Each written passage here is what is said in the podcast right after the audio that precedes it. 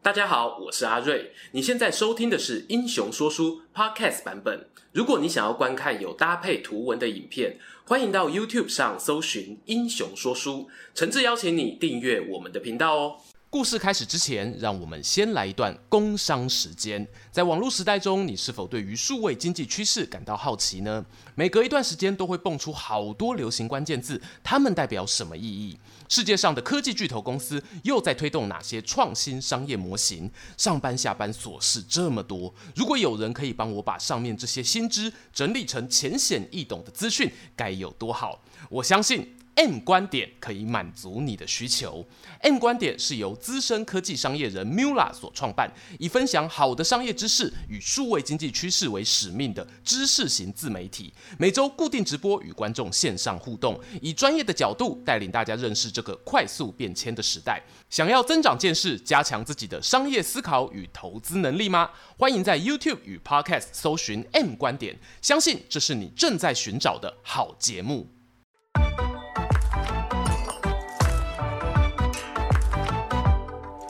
观众朋友，你渴望一个幸福的人生吗？这个问题的答案，或许在今天影片介绍的人物中能给你一个启发。是的，你没有点错频道，这里是不止说三国，也会聊古今中外历史人物的英雄说书。我是说书人阿瑞，欢迎来到我们希腊三哲最终章亚里斯多德。在之前的影片中，我们依序讲了鼎鼎有名的苏格拉底、柏拉图，传到亚里斯多德这边啊，已经是第三代的徒孙关系了。他们各自呢，都在寻找自己生命中最重要的真理，譬如公平正义、完美的治国之道等等，并且有希望可以透过这一套理论，带领人类过更好的生活，迈向幸福。然而这件事情有那么容易达成吗？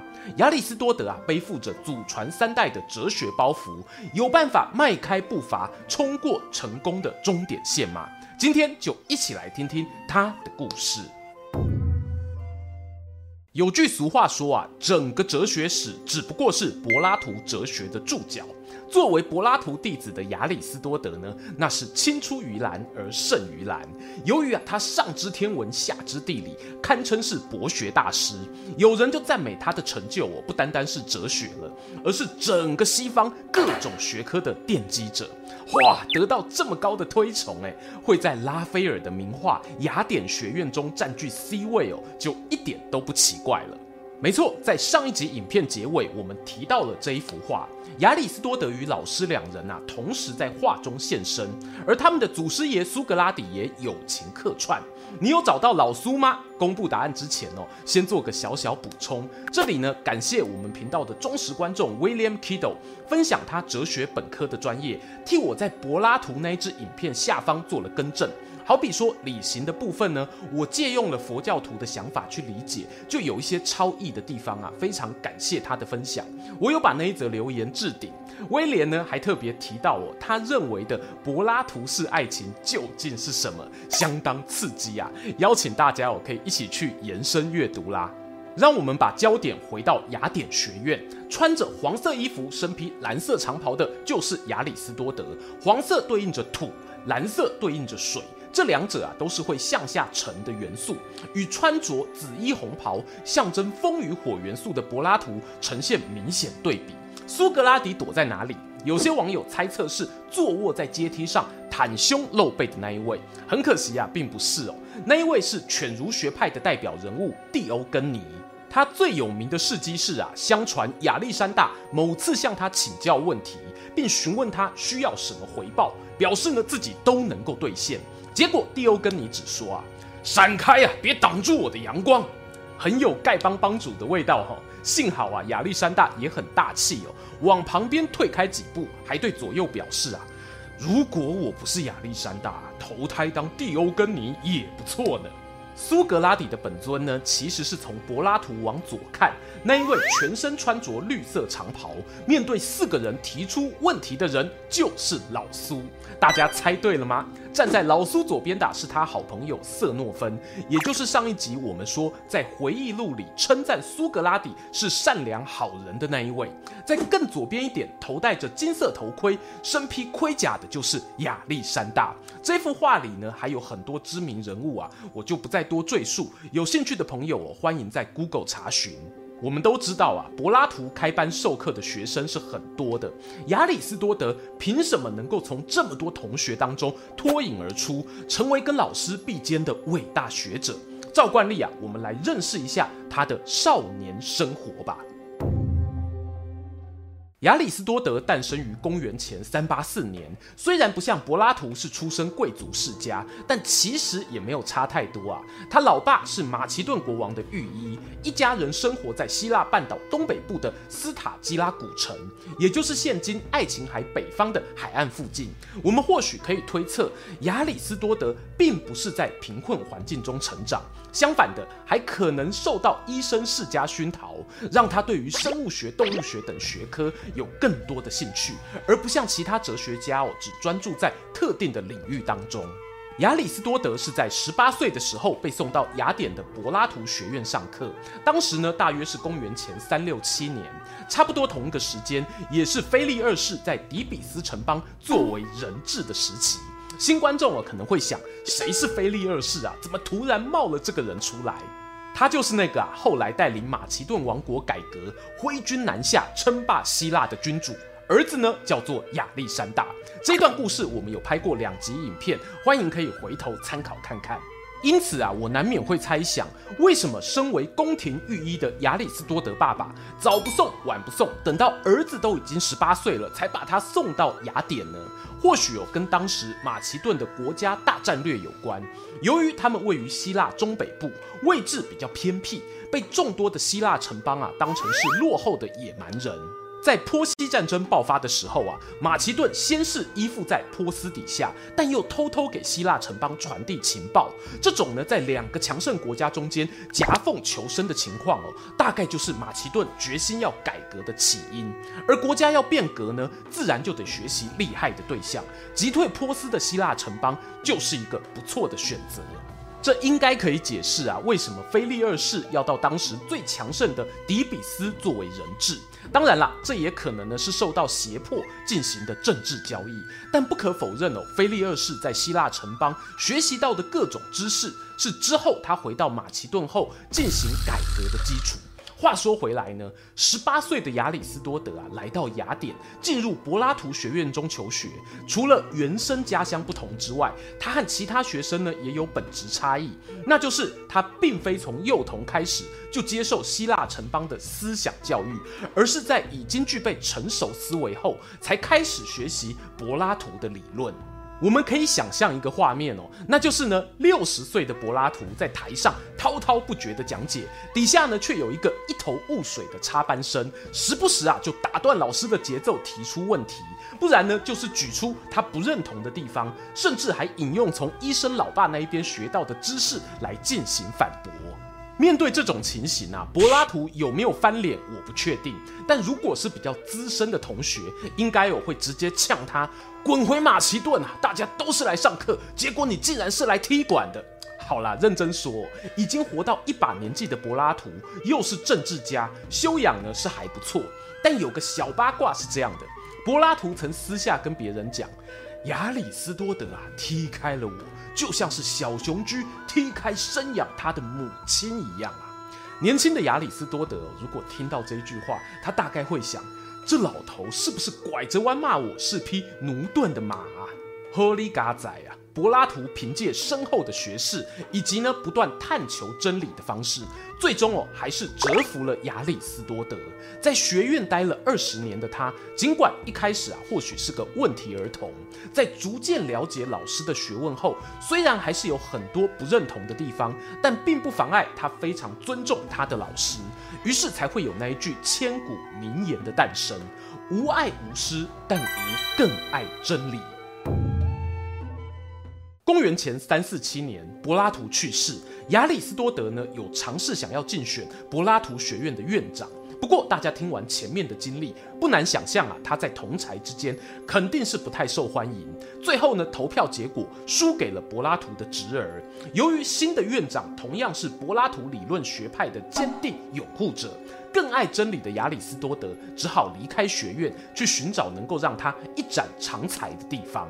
首先呢，他跟一位志同道合的同学一起到小亚细亚的阿索斯城邦建立学院，开始他的教学与研究。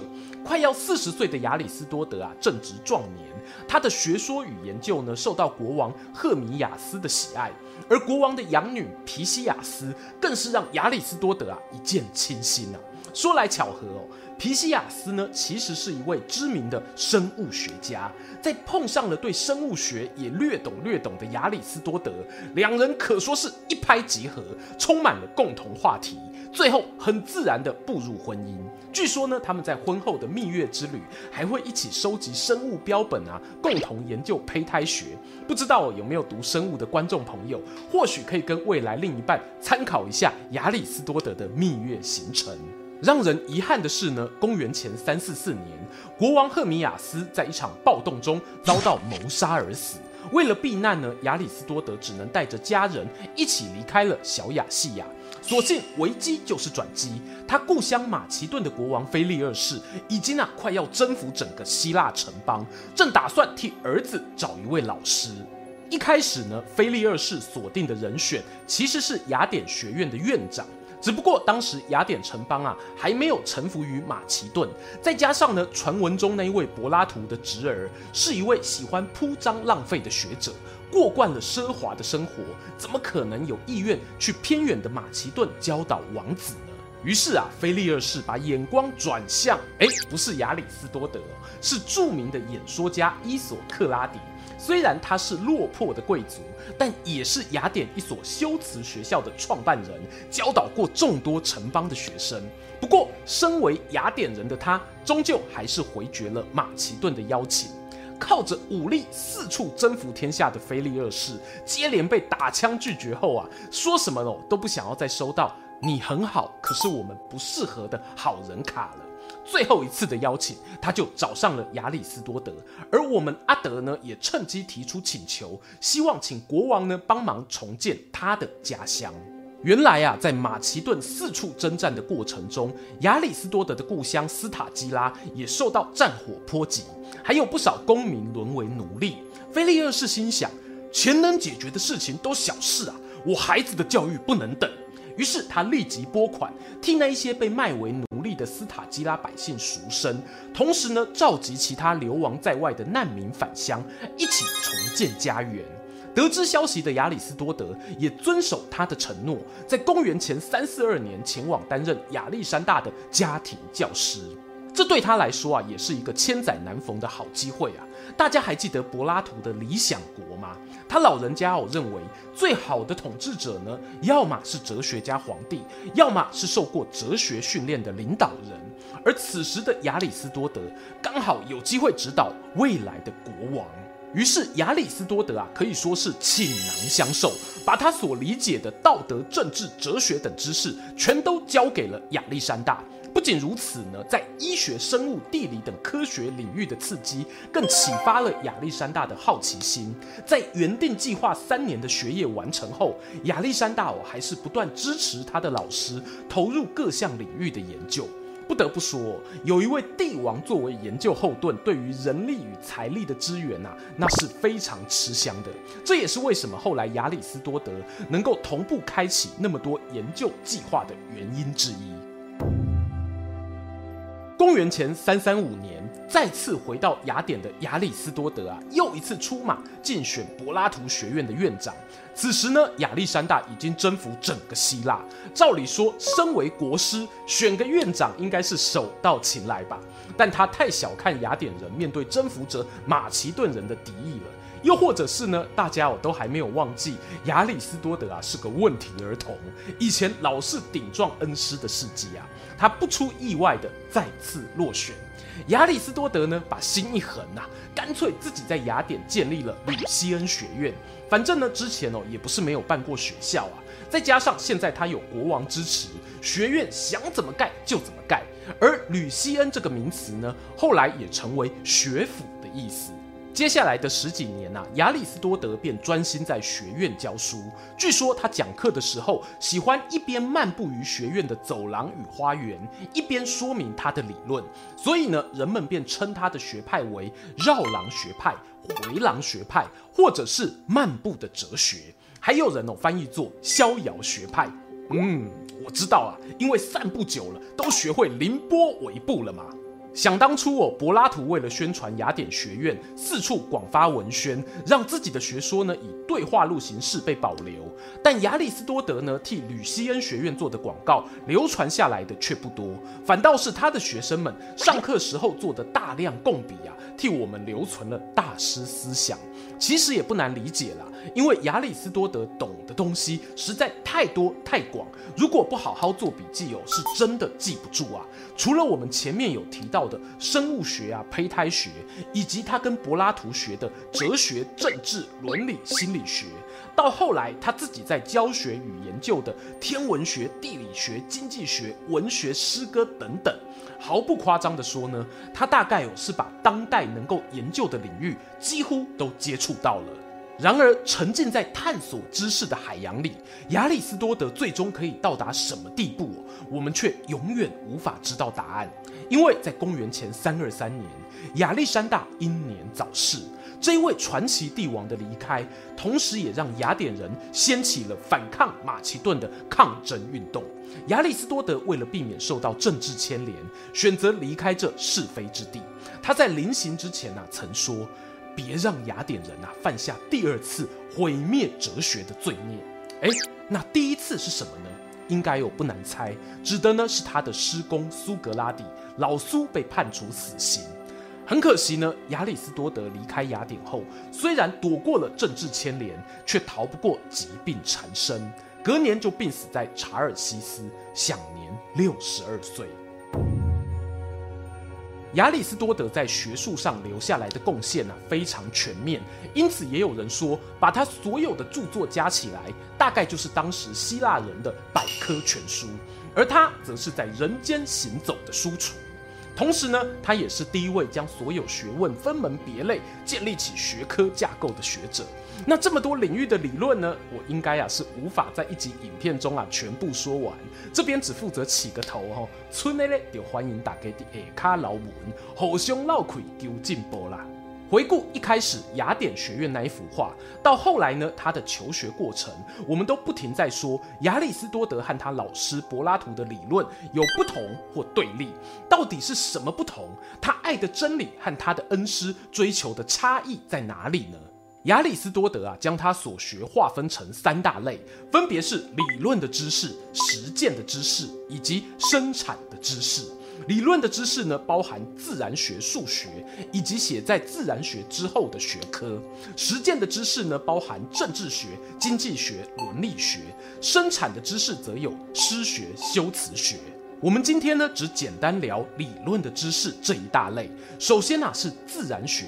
自然学呢，包含天文、地理、动物、植物等一切世界万物，都属于自然学的范畴。亚里斯多德研究这世间万物的变化与本质。他在思考：为什么天气会有变化？为什么水会往低处流？动物为什么成长？这一切变化的原因是什么？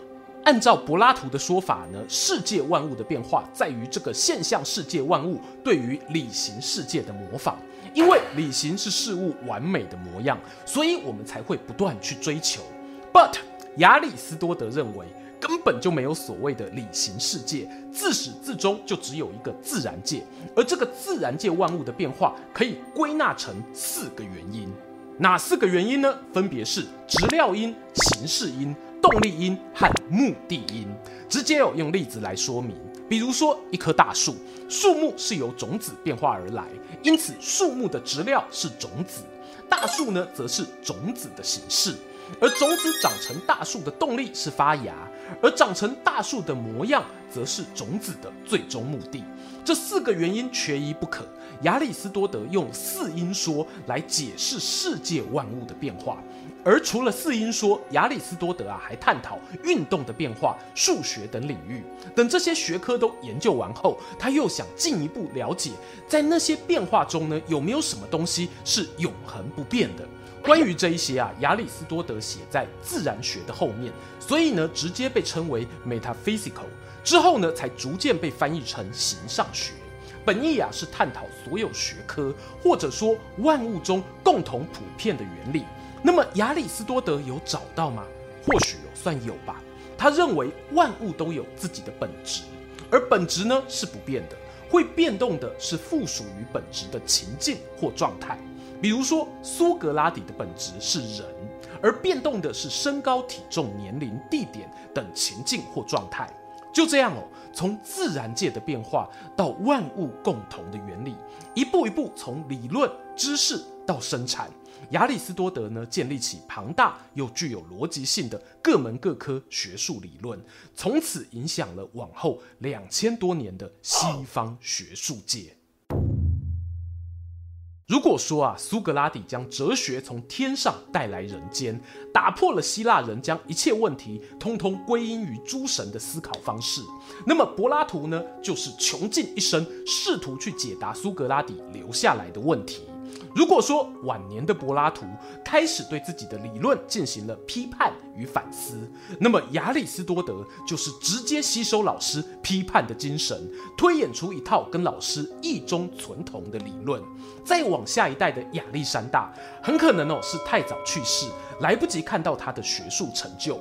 不过，光凭他建立起的庞大帝国，也足以让他和亚里斯多德这一对师徒名留青史。